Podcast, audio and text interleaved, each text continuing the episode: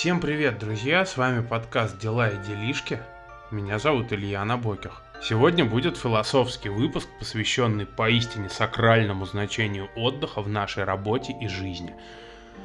Даже если вы небольшой ценитель философии и вообще всяких различных умствований, считаете это ненужным, все-таки призываю вас немного послушать, потому что в конце, конечно же, мы придем к вещам материальным и деловым.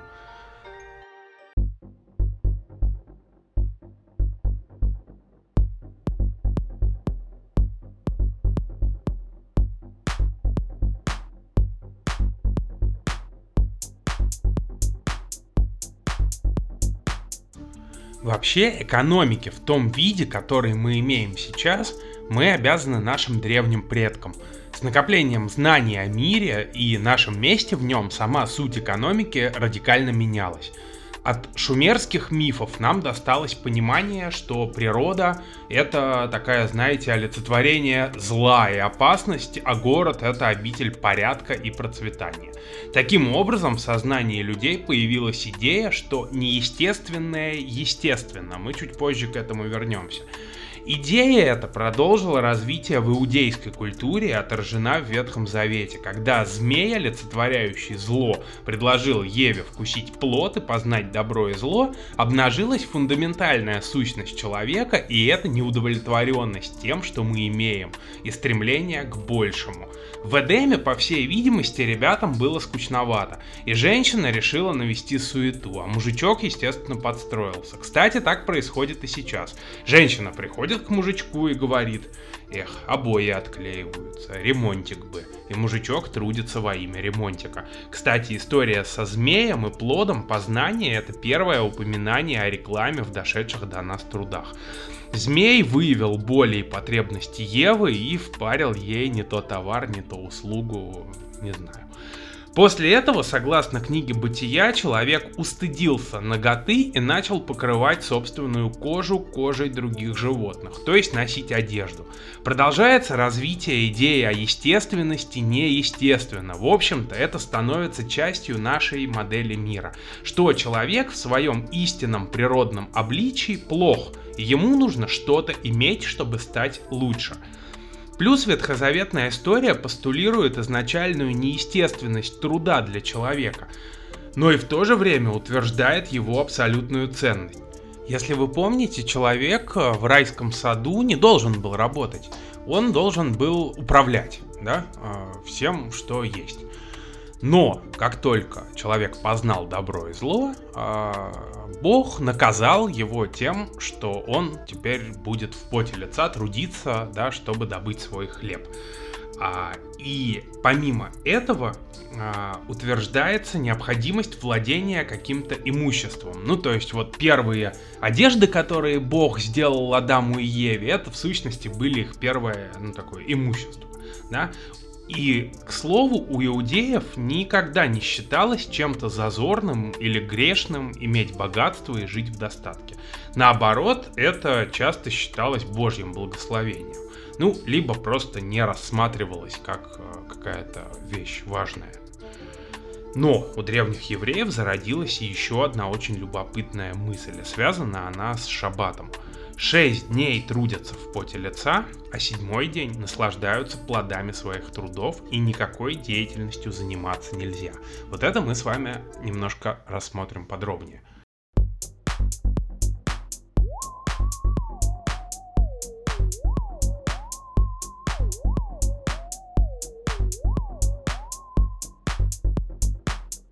Концепция шаббата, мне кажется, очень важной в современном мире.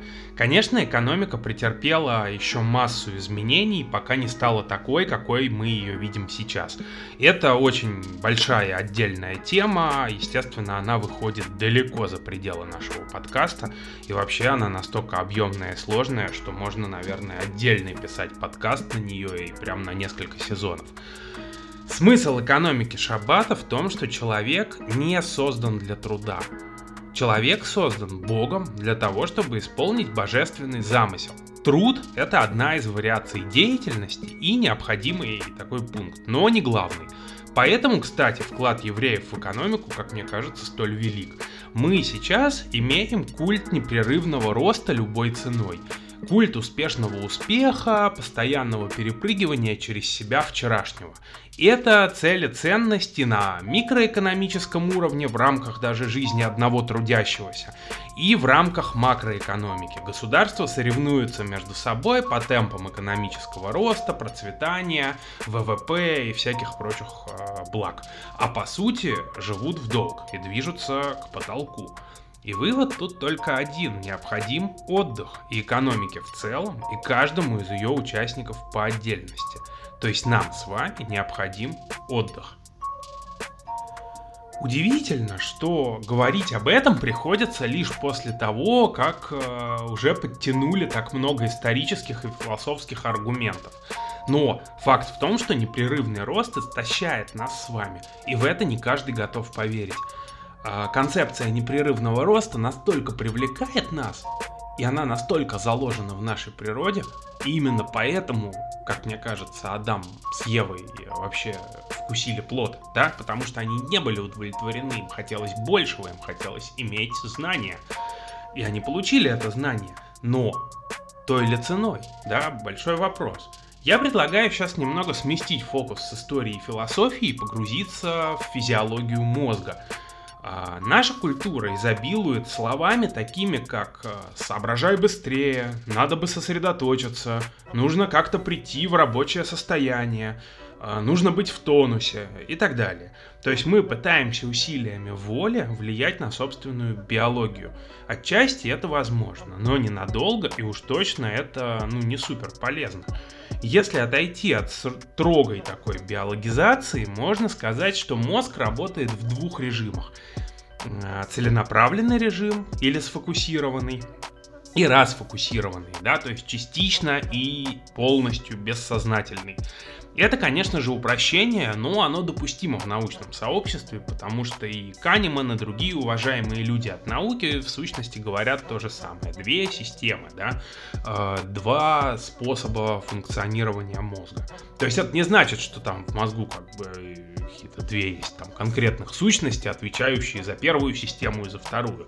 Но в целом, если как бы переходить на уровень более такой абстрактный, получается именно так. В сфокусированном режиме мы работаем над конкретной задачей, мы ищем способы решения и делаем попытки. Мы накапливаем данные о возможных вариантах решения проблемы, и вообще-то это очень трудоемкий процесс. Поэтому мы так сильно устаем, когда, например, учимся чему-то новому. Вот если вы никогда, например, не писали код, попробуйте на Ютубе посмотреть уроки и запустить вообще первую какую-нибудь свою программку, пускай самую легкую, там Hello World даже напишите, будет достаточно сложно. То есть если вы никогда до этого не сталкивались с задачами по программированию. В расфокусированном режиме как раз-таки происходит консолидация всего накопленного материала. Мозг работает как бы в фоновом режиме, как смартфон, лежащий на столе. То есть конкретно сейчас никакая программа не запущена, никакое приложение может не работать, да? Но на невидимых уровнях происходит множество процессов. И очень важно, что чередование этих режимов критически необходимо для продуктивной умственной деятельности. Вы никогда не задумывались вообще, зачем мы спим? Для чего эволюция вообще допустила такую дурацкую с первого взгляда практику? Ведь в момент сна мы очень подвержены всяким опасностям, мы беззащитны. Более того, мы спим очень много, да, то есть треть времени нашей жизни мы спим. И значит, в этот момент ничего не делаем другого. Зачем это нужно?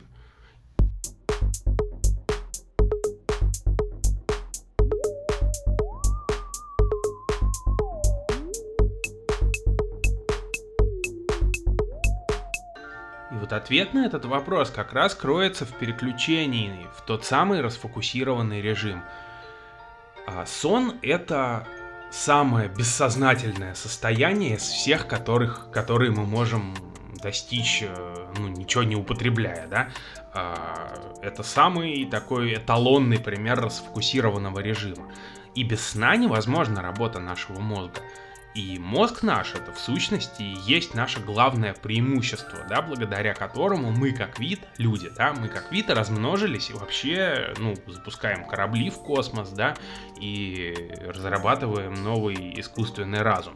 А ради того, чтобы человек был таким гиперсоциальным, как сейчас, и чтобы он был способен строить государство, развивать экономику, и эффективно общаться на множественных уровнях и удерживать в голове множественные контексты, эволюция пошла на то, чтобы дать нам столь затратный и такой загадочный орган, как мозг. Но без сна наш мозг деградирует. Сон — это не единственный способ попасть в расфокусированный режим. Вообще любая деятельность, когда вы пребываете в мысленном таком, свободном плавании, то есть вы не работаете сейчас над решением никакой конкретной умственной задачи, а просто вот так вот плаваете по волнам там своего воображения, это и есть расфокусированный режим. Вы можете в этот момент делать что угодно, можете гулять по парку, можете валяться в гамаке, мечтать просто, да, сидя где-то в кресле, можете просто куда-то там идти пешком, но главное, что в этот момент вы ничего не решаете целенаправленно. То есть сюда, конечно, не входит скроллинг соцсетей, YouTube, там, да, и всяческие телевизоры и так далее. Но сюда, кстати, может входить чтение художественной литературы, но опять же, если она какая-то ненапряжная. То есть, если вы читаете какой-то суровый научный нон-фикшн, я боюсь, что вы находитесь в сфокусированном режиме, потому что мозг расходует в этот момент энергию на то, что грызет материал, да. Суть в том, что для достижения действительно хороших результатов нам необходимо переключаться между сфокусированным и расфокусированным режимом. Это подтверждено многочисленными экспериментами. Мы лучше учимся, лучше работаем. И в целом мы гораздо лучше справляемся с любыми умственными задачами, когда мы чередуем их с прогулками или спортом. Или даже просто с выполнением домашних дел, которые не задействуют серьезно наши мозги. Еще раз напоминаю, что это не соцсети. Мозгам жизненно необходим покой, а соцсети как раз-таки его нам не способны обеспечить. Иначе происходит износ и истощение нервной системы. И вот выгорание, столь известное сейчас по различным информационным ресурсам, оно происходит тогда, когда профессиональный стресс долгое время превышает наши возможности. То есть это реакция организма, когда стресс настолько интенсивный, что мы перестаем справляться. И это не история про одни выходные, которые вы провели за работой, и за эти выходные вдруг почувствовали, что выгорели. Так не работает. И это длительный процесс, который имеет серьезные последствия для нервной системы. И связан обычно этот процесс с тем, что человек не переключается и не выходит за пределы рабочего контекста. И от этого очень сильно истощается. У олдскульных бизнесменов есть некий такой даже, элемент гордости, связанный с тем, что они работают без выходных и праздников, спят по 4 часа, и поэтому у них все прекрасно, они успешные, и у них там все замечательно. Да, так бывает, и бывает часто, и, конечно же, усилия, просто необходимы для достижения успеха в любой отрасли. Неважно, кто вы, чем вы занимаетесь, безусловно, вы должны трудиться, чтобы преуспеть. Я ни в коем случае не оспариваю ценность труда. Но мой ключевой посыл в том, что без качественного отдыха достижение высот осложняется. И последствия для организма гораздо более серьезные, чем при грамотном сочетании достижений с отдыхом. В этом и заключается ветхозаветная мудрость еврейского народа. Шаббат — это практически принудительная пауза во всех трудовых делах. То есть неважно, сдал ты работу до конца, до дедлайна, сделал ты ее в срок или нет, звонит тебе заказчик или босс или кто угодно, да? Отдых в Ветхом Завете — это такая же заповедь, как и другие. И за нее также, могли даже в те времена побить камнями за несоблюдение шаббата. Прокрастинация при этом всем — это очень важный маячок, который говорит нам о наших особенностях или о нашем текущем состоянии. Также она говорит нам о бессознательном восприятии того дела, которое мы откладываем. Я поясню. Если мы что-то откладываем, но потом и никак не можем начать, это говорит нам о нескольких важных процессах. Во-первых, мы прокрастинируем, когда нам скучно или слишком тяжело. Рутинные задачи, как и слишком для нас новые, — это сигнал мозгу. В первом случае мозг понимает, что это не важно, ну а потому энергию тратить на это и не стоит. Мозг у нас достаточно ленивый товарищ. Во втором случае мозг наоборот испытывает стресс и при виде какой-то сложной фигни говорит хозяину: нет, братец, это мы с тобой делать не умеем, но зато мы умеем лайкать мемасики, правда? Вот. Помимо этого, прокрастинация, конечно, может нам говорить и о нашем истощении и выгорании. Если мы начали откладывать дела, которые в прошлом нас радовали, стоит задуматься, не истощены ли мы, что у нас с отдыхом, да, и так далее. Ну и, наконец, привычка все прокрастинировать может открывать нам глаза и на нас самих. К примеру, есть люди, которые хоть убей не могут не прокрастинировать. То есть это такой их стиль жизни и работы. Они ощущают подъем и трудоспособность лишь тогда, когда до дедлайна осталось совсем чуть-чуть. Да, при таком подходе, конечно, есть издержки, может страдать качество, но если мы осознали и назвали свое состояние, то оно стало отныне нам подвластно. К слову, и ветхозаветный Адам сперва дал имена всем животным и всему сущему, а только потом начал этим управлять. То есть пока мы не знаем, что с нами происходит, и не дали этому имя, этого нет. Вывод из этого всего таков. Не стоит заставлять себя работать, когда чувствуете, что сил больше нет. Не нужно пытаться стать тем, кем вы не являетесь.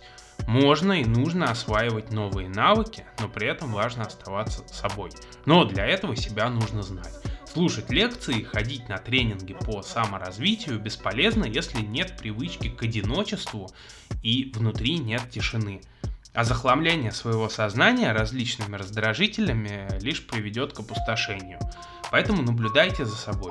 Не всегда нужно работать много. Гораздо эффективнее бывает работать лишь в те моменты, когда вы наиболее продуктивны. Для этого у всех разное время. Да? Кто-то с утра очень круто работает, да? Кто-то, наоборот, вечером. Тут все разные. Тем не менее, быть успешным бездельником, конечно же, не получится. Дисциплина – это то самое качество, которое всем нам необходимо. Но самые успешные люди сочетали дисциплину и труд с отдыхом и временем на рефлексию. И вот тогда взлетают в космос ракеты, запускаются гениальные стартапы, и человечество в целом меняет вектор развития. Да пребудет с вами сила, дорогие друзья, и до следующих встреч.